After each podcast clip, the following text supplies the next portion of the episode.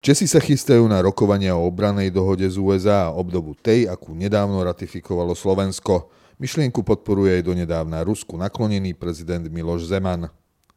Ruská agresia na Ukrajine vháňa do NATO donedávna neutrálne krajiny Švédsko a Fínsko.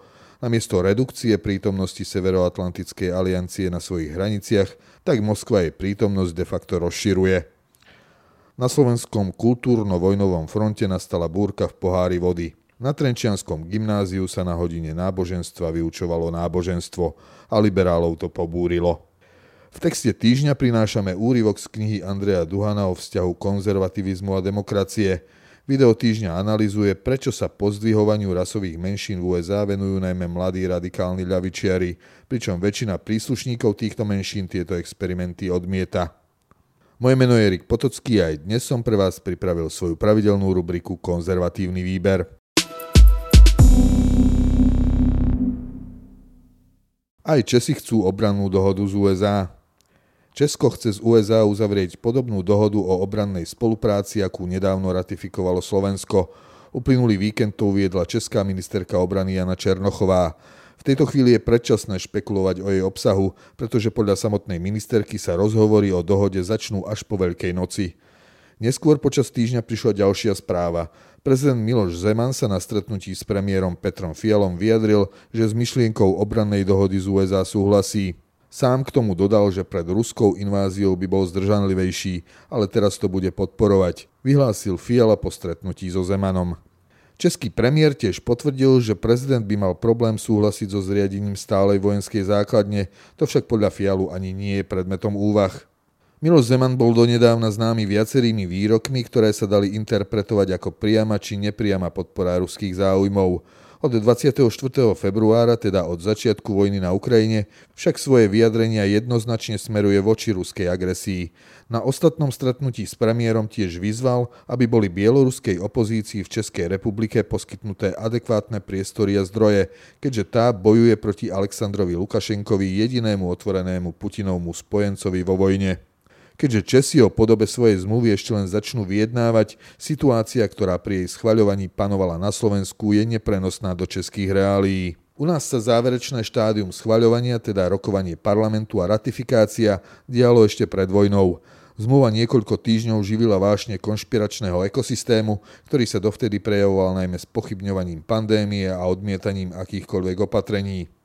Zaznievali mýty o americkej okupácii, slova o vlasti zrade, poslanci, ktorí za zmluvu hlasovali, čelili verejnej nenávisti, zverejňovaniu adries bydliska, opozičný smer posial krajinu billboardmi s tvárami a menami poslancov, ministrov a prezidentky s dodatkom vlasti zradca.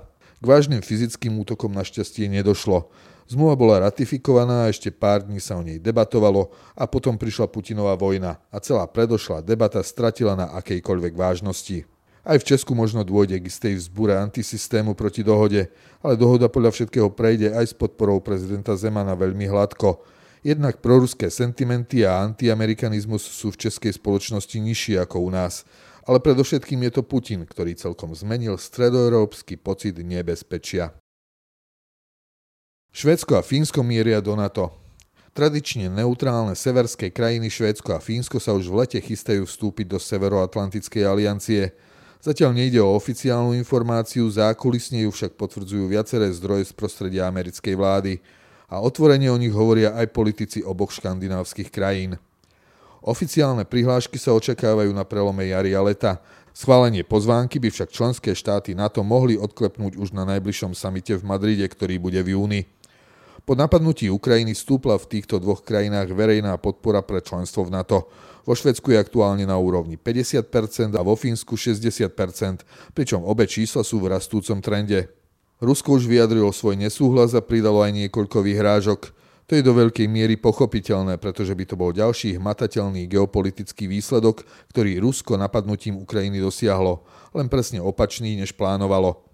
Ak bolo zámerom Kremľa zastaviť rozširovanie NATO, vstup Švédska a Fínska by znamenal rozšírenie z 30 na 32 štátov, navyše priamo na hraniciach Ruska.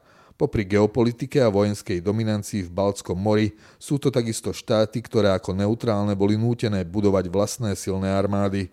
A Švédsko aj Fínsko sú zároveň významnými výrobcami vojenskej techniky.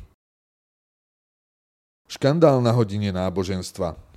V mikrosvete slovenského kultúrkampfu sa v uplynulých dňoch udiela pozoruhodná vec. Na jednom trenčianskom gymnáziu sa žiaci počas hodiny náboženstva oboznámili s tým, aký je pohľad katolíckej cirkvi na homosexuálne cítenie a na aktívne praktizovanie homosexuálneho životného štýlu.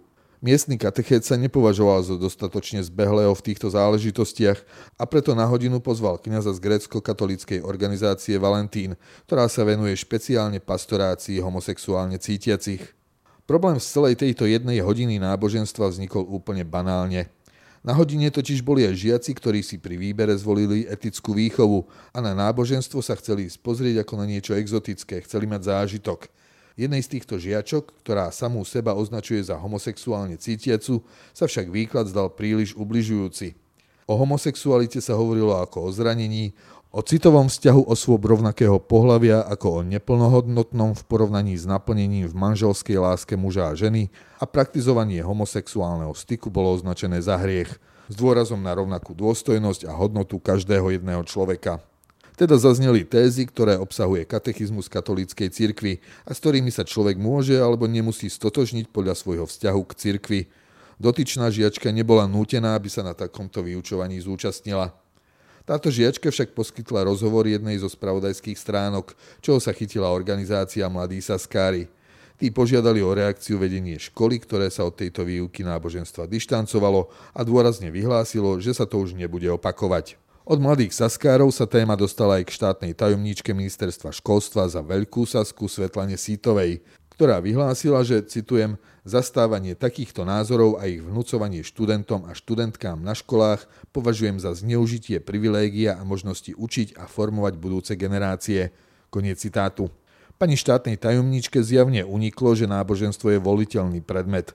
Navyše aj takýmito statusmi oživuje militantnejšie podhubie svojej strany a spoločenského spektra, ktoré obzvlášť rado pestuje disciplínu vyhánenia cirkvy zo spoločnosti.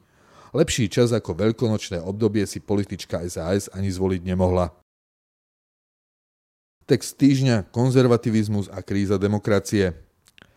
Tradične sa konzervatívci najviac obávali, že sa demokracia zvrhne do tyranie väčšiny. Hoci to nemožno vylúčiť, dnes sa hrozby demokracii rysujú inak. Skôr ako tyrania masy nám hrozí uzurpácia demokracie vplyvnou menšinou, liberálnym establishmentom.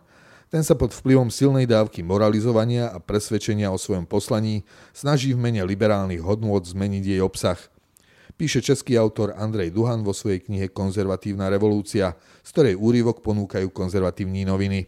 Podľa Duhana existuje viacero úrovní, ktorých posilňovanie zo strany liberálnych elít ohrozuje demokraciu. Preferencia technokratizmu na úkor demokracie vedie k marginalizácii politiky. Typickým prejavom je presun kompetencií na medzinárodné organizácie, komisie nevolených expertov, súdny aktivizmus, posilňovanie vplyvu konzultantských spoločností, nadnárodných korporácií a neziskových organizácií. Samozrejme, že demokracia potrebuje limity proti politickej svojvôli, no priestor, v ktorom môžu politici realizovať svoj demokraticky získaný mandát a legitímny politický program, sa stále viac zužuje.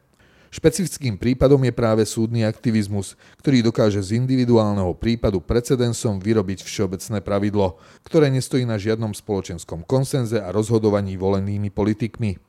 Súdna moc je zároveň zo svojej povahy považovaná za nezávislú a požíva vyššiu mieru imunity voči politickým zásahom.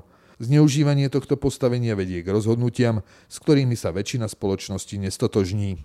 Z toho pramení aj výsledok, ktorým je podľa Duhana kríza reprezentácie a zodpovednosti. Citujem. Otvára to priestor pre záujmové skupiny, lobbystov a aktivistov, dobre organizované skupiny, ktoré zväčša nereprezentujú väčšinu, no majú disproporčný vplyv. Spolu s tým klesá aj ochota a schopnosť politikov rozhodovať. Výsledkom je ďalší pokles efektivity a legitimity demokracie. Je potrebné obnoviť väzbu medzi väčšinou a rozhodovaním a vrátiť ľuďom presvedčenie, že ich hlas má váhu aj zastúpenie. Je potrebné opäť začať vnímať demokraciu ako diskusiu, dodáva Andrej Duhan. Video týždňa Kto sú to tí wokery?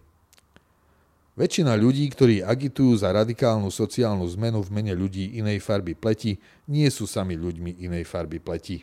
Sú to v drvivej väčšine prebudení bieli ľavičiari.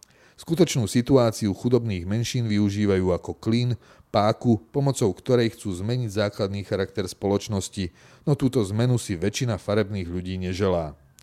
Hovorí pre YouTube kanál Prager University Wilfried Riley, profesor politických vied zo štátnej univerzity v Kentucky. Podľa prieskumov až 88% domorodých Američanov, 87% Hispáncov, 82% Američanov azijského pôvodu a 75% Černochov odmieta kultúru politickej korektnosti oproti 79% Belochov. Z iného prieskumu zase vyplynulo, že len 19% Černochov súhlasí so znižovaním stavov polície. Tieto menšinové komunity do veľkej miery nepodporujú ani znižovanie štandardov pre príjmanie na vyššie úrovne škôl pre menšiny. Na rozdiel od bielých radikálnych ľavičiarov chcú svojim deťom poskytnúť relevantné vzdelanie, ktoré im dá vyššiu šancu stabilizovať sa v strednej triede.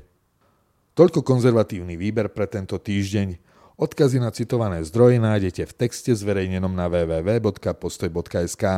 Moje meno je Erik Potocký a ďakujem, že ste ma počúvali.